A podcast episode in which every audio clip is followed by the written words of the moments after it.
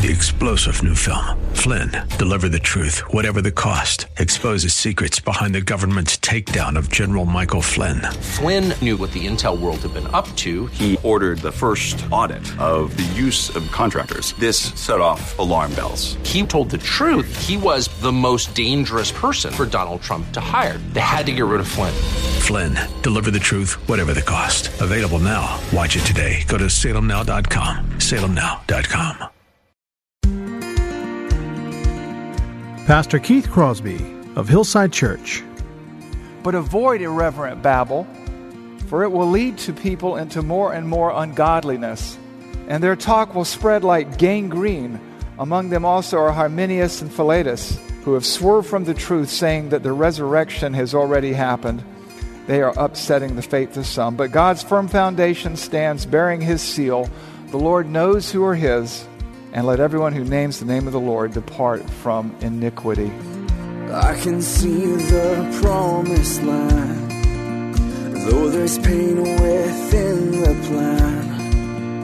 There is victory in the end. Your love is my battle cry, the answer for all my life. Will fall, the mountains will move, every chain of the past you've broken into. All the fear of the lies, we're singing the truth that nothing is impossible with you. Oh.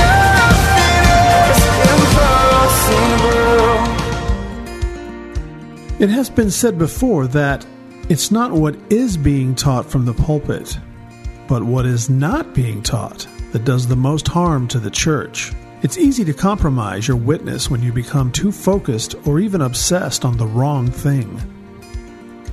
Well, hello and welcome to today's edition of the Grace to Live radio broadcast with Keith Crosby, Senior Pastor of Hillside Church in San Jose, California. We are so happy that you've chosen to spend time with us today on the program. And as we always do, we would encourage you to follow along with us in your Bibles if you can. On today's program, we continue our series in the pastoral epistles as Pastor Keith continues to walk us through the book of 2 Timothy. So if you have your Bibles, please turn with us today to 2 Timothy chapter 2 verse 14 as we hear a message that Pastor Keith has entitled The Facts of Life: Facts versus Friction. Now here's Pastor Keith with today's study. Today we're going to be talking about fact versus friction. That's not a typographical error, it's a weak attempt at humor on my part. And uh, then it's subtitled Fact versus Fiction. But before we get into that, let's open with a word of prayer.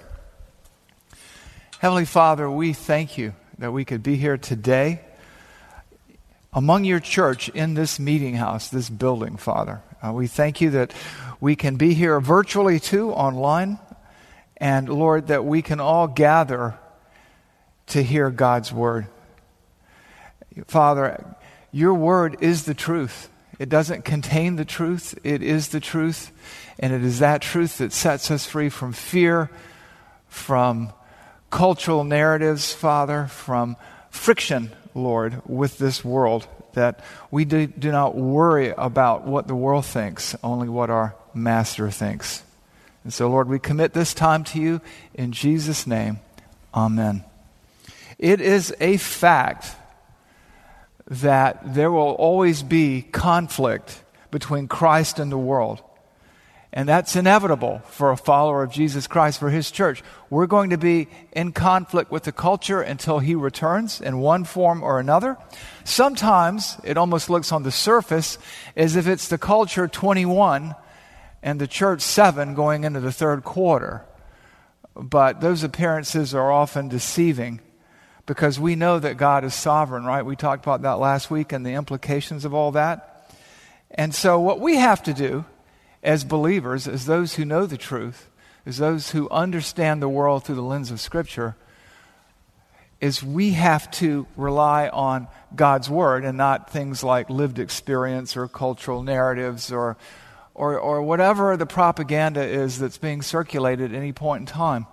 And therein lies the friction. But as we discussed last week, last week we looked at four inescapable facts that will enable us to hang in and hang on during the tough times.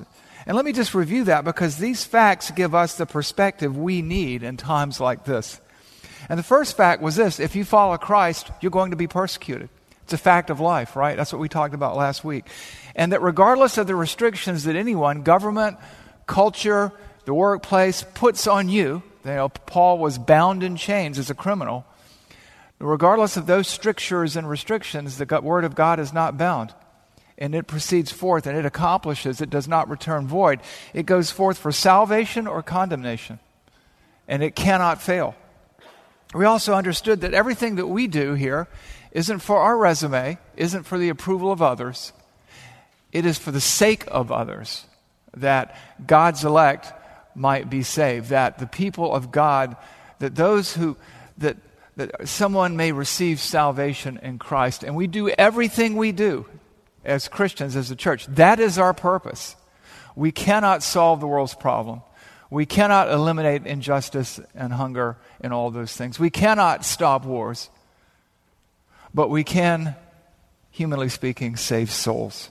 After all, what does it profit a person that they gain the whole world but forfeit their soul? We're about the gospel. And finally, we understand this that man is not in control, God is. And that there's nothing human beings can do to thwart the advance of the gospel. Nothing. God is in control. All things really do work together for good.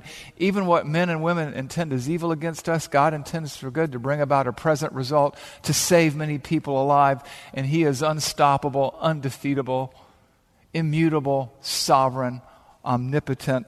And that is the good news. And these facts are essential to not just your survival, but thriving because these facts enable you to discipline your mind and your soul to do the things that God has called you to do. One of the things that's kind of interesting when you look at 2 Timothy, 2 Timothy is shaped like an hourglass, like this. And that is a literary technique that was done in uh, uh, ancient Near Eastern literature, but also in uh, Greco Roman literature, where you start broadly and you come to a point and then you go back out. You saw that in 1 Timothy, where the thesis statement comes in the middle of the book. I write these things to you so that you'll know how to conduct yourself in the household of God, the household of faith, the church of the living God, the pillar and foundation of the truth. And you find that in today's, uh, in today's book, 2 Timothy, as well. The thesis statement comes in the middle. 2 Timothy 2:15. And so what happens is as Paul kind of works backwards from the spiritual disciplines to the facts that undergird them to the truth where we find the facts. And we're going to see some of this play out today. But the good news is whether you're a pastor imprisoned in, by an increasingly totalitarian government like Pastor Coates in Canada, who's been released, or whether you're a Christian living today being tarred and feathered in the culture by uh, a racial narrative of a shooting in Atlanta, Georgia, or a racial narrative of a shooting in uh, Boulder, Colorado, the facts are that when you look at these things through the lens of Scripture, you're able to make sense of it all. You know, it's, it's, a, it's a terrible thing. You know, the shooting in Atlanta, you know, I, I watched this pastor in Madison, Wisconsin, do a sermon where he brought an Asian man up on stage. And the Asian man bore witness how he was terrified to live in this country and, you know, that the shooting took place in Atlanta because of this man's religion and da da da da da da you know, because this pastor and his church unwittingly jumped on board with a culture and narrative that was false. The FBI, the Atlanta Police Department, sheriff departments said it was not racially motivated. The guy was a sex fiend and he was losing his mind and he did a terrible thing. And it had nothing to do with race. And I remember re- listening to the fact that this terrible white guy went into this place in Boulder, Colorado, and shot up a grocery store. He was Syrian and he was a Muslim. He wasn't a Christian. But this is the cultural narrative. And I watched this church in Madison, Wisconsin, you know, go through all these contortions. And I, and I saw the danger of the church looking to the culture for its relevance. And this pastor who's retiring jumps on this narrative and misleads his people because he's looking to the culture, not the Word of God, no matter how well intended he was. And then he did a, a sermon on the fruits of the Spirit, and he brought up this, he had this bowl with all this stuff in it. And I noticed that he's going to be preaching on the fruits of the Spirit, but there are a lot of carrots in that bowl. And I, the last time I checked, carrots were vegetables. But it really told me about the theology. It really, to me, that spoke volumes more than his misguided, inept attempts to placate the culture. We don't do that. We have to look at what is true. We cannot let the culture groom us to react to its strictures and dictates. We're talking about on the podcast this Wednesday about that. You've been groomed, part two. Uh, but today, what we're looking at is fact versus friction. And we are seeking to understand how then do we function in this world? Where are the facts found? What do we do with them? We saw the spiritual disciplines, we saw the facts of life, but where do they come from? And what do we do with these? So this week we talk about the source of all this, where we must get our facts. And we don't get our facts from social media. We don't get our facts from the New York Times, the Washington Post, which one week post a story and the next week on the back page retract it. We don't look to your truth or my truth. That, you know, those phrases would be laughable if they weren't so tragic. We look to the truth, which is the Word of God. And so today, I want us to look into, we'll be focusing on 2 Timothy 2 14 through 16, but I just want to walk you through verses 8 through 18, or 19, 18, just for the context, so you can understand where this is all coming from and how it all fits into a larger scheme. And so we read this in 2 Timothy 2 8. Remember Jesus Christ, risen from the dead the offspring of David, is preached in my gospel, for which I am suffering, bound with chains as a criminal, but the word of God is not bound. Therefore, I endure everything for the sake of the elect, that they may also obtain salvation that is in Christ, that is in Christ Jesus with eternal glory. The saying is trustworthy, for if we died with him, we will also live with him. If we endure, we will also reign with him. If we deny him, he will also deny us. If we are faithless, he is faithful, for he cannot deny himself. Verse 14 Remind them of these things. Remind them of these things and charge them before God not to quarrel about words, which does no good, but only ruins the hearers. Do your best. Do your best to present yourself to God as one approved a worker who has no need to be ashamed, rightly handling the word of truth. But avoid irreverent babble, for it will lead to people into more and more ungodliness. And their talk will spread like gangrene. Among them also are Hymenaeus and Philetus, who have swerved from the truth, saying that the resurrection has already happened. They are upsetting the faith of some. But God's firm foundation stands, bearing his seal the Lord knows who are his, and let everyone who names the name of the Lord depart from iniquity. Now, our verse is in that flow of thought, and what you can see is it's starting wide and it lands narrowly on verse 15. So let me just pick up in verse 14 again. Remind them of these things, the things that came before, and charge them, command them before God not to quarrel, not to quibble about words in those days, uh, Judaism said every word had five meanings, and so the Judaizers and the false teachers were always playing with that kind of idea. Charge them before God not to quarrel about words, which does no good, but only ruins the hearers. People get wrapped up in all kinds of junk and they miss the main thing. Verse 15 do your best to present yourself to God as one approved, a worker who has no need to be ashamed. Why? Rightly handling the word of truth. But instead, avoid irreverent babble, for it will lead people into more ungodliness and their talk will spread like gangrene. Among them are Hymenaeus and Philetus, who have swerved from the truth, saying that the resurrection has already happened. They are upsetting the faith of some. What is going on here? Paul is imparting to Timothy and to us by extension what it's going to take to, to minister in this world, in their world, in their Christ hostile world, which happened at that time to be on the eve of the Neronian persecution. But if you're watching the world around you right now, you can feel the heat being turned up on Christ's church.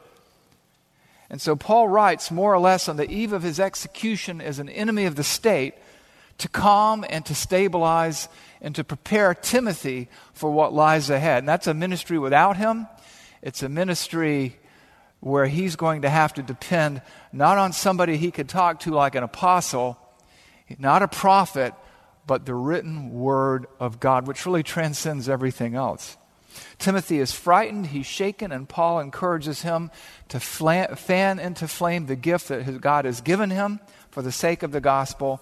He pointed Timothy toward those spiritual disciplines that we talked about two weeks ago and to the facts of life that we talked about last week.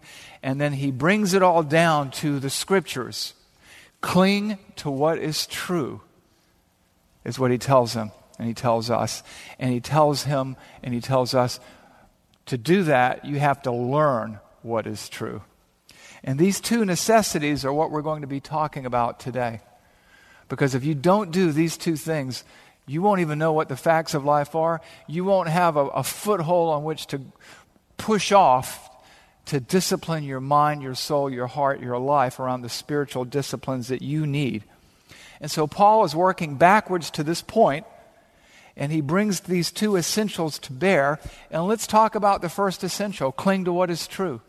Cling to what is true. Don't lose sight of reality. Don't lose sight of truth. Hang on to it. You see that in verses 14 and 16.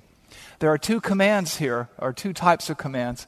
There is a positive command and two negative commands. And let me just walk you through this, these two verses here that sandwich in the point of the whole book.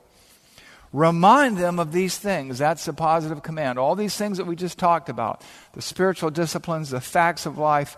If you're a Christian, you're going to be persecuted, but God is sovereign. We do what we do for the glory of God, the good of others, and our own growth.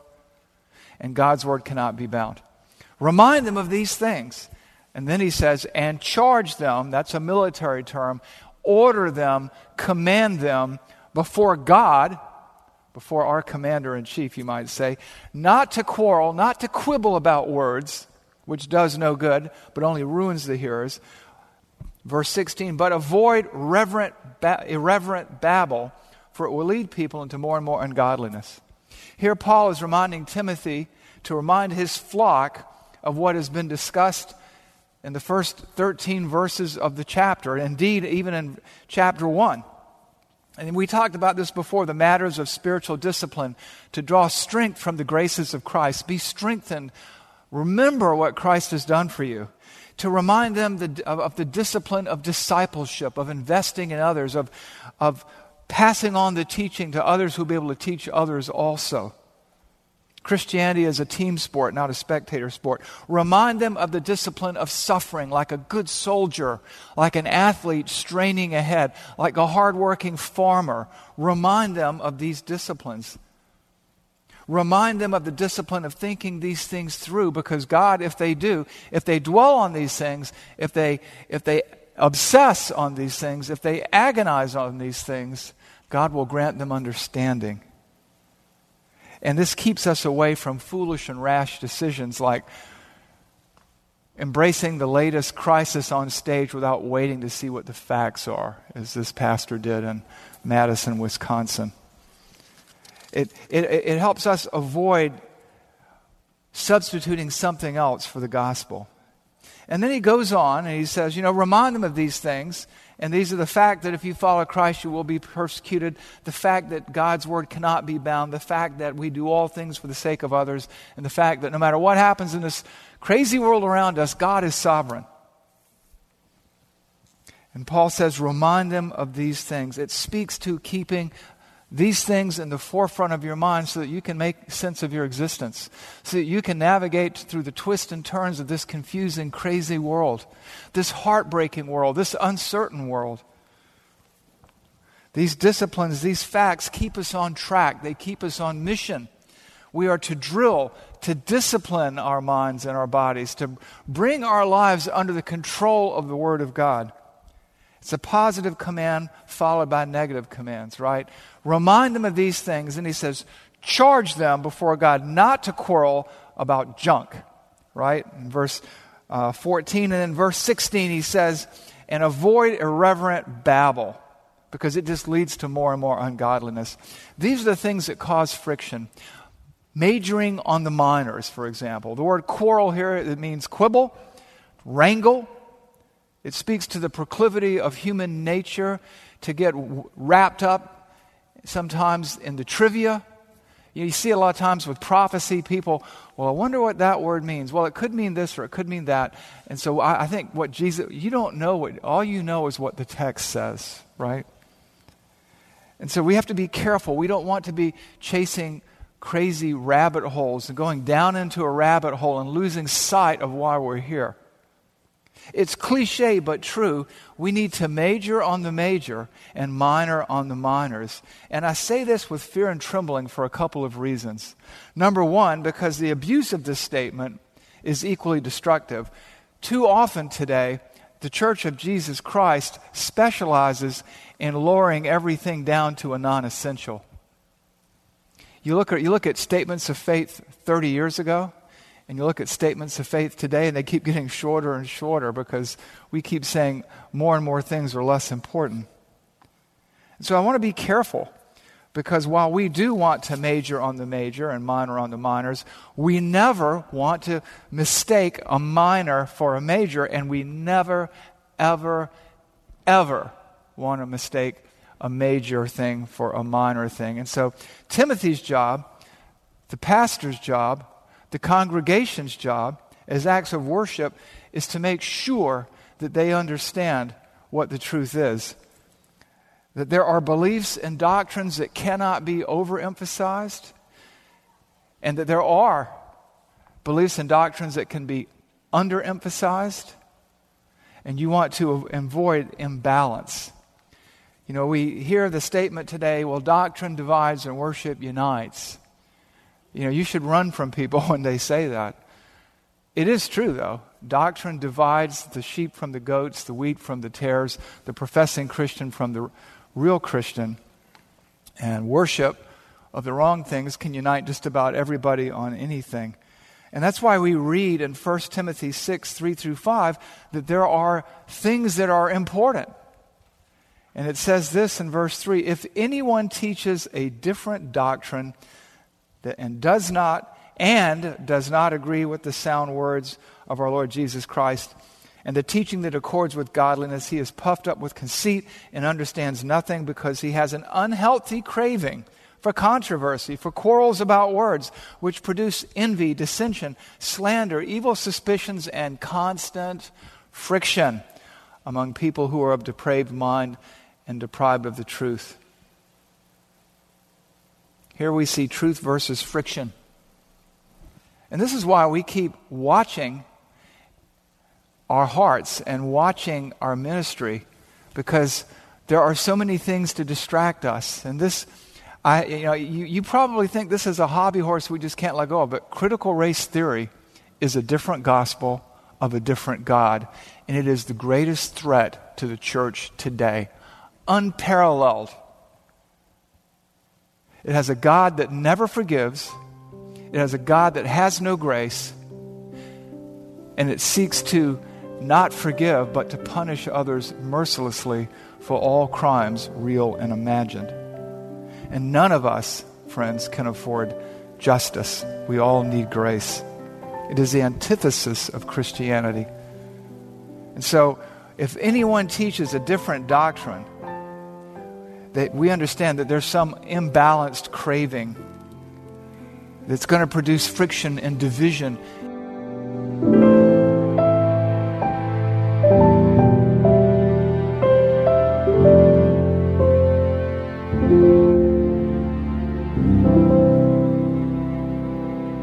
Pastor Keith Crosby with today's Grace to Live radio broadcast. We are so grateful that you've chosen to spend this time with us today here on the program.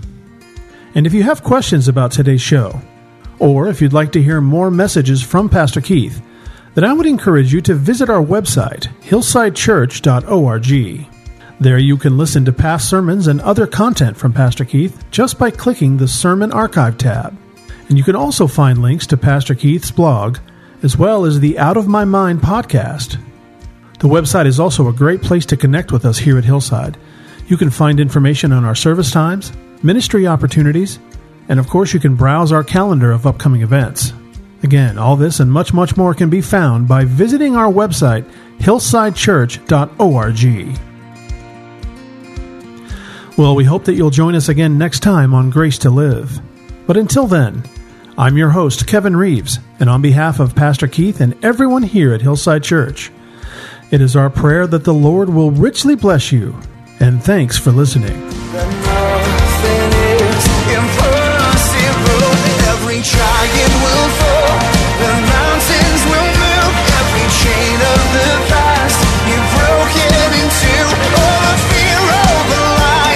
star